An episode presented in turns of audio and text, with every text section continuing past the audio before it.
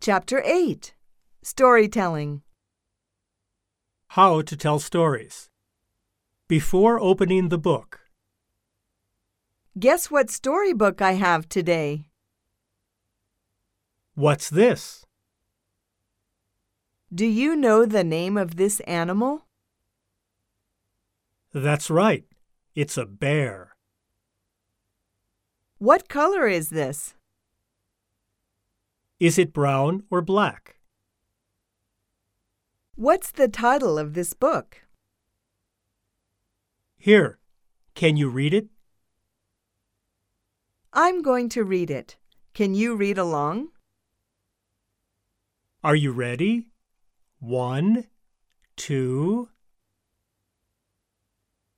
What does beards mean? We'll see. We will find it out.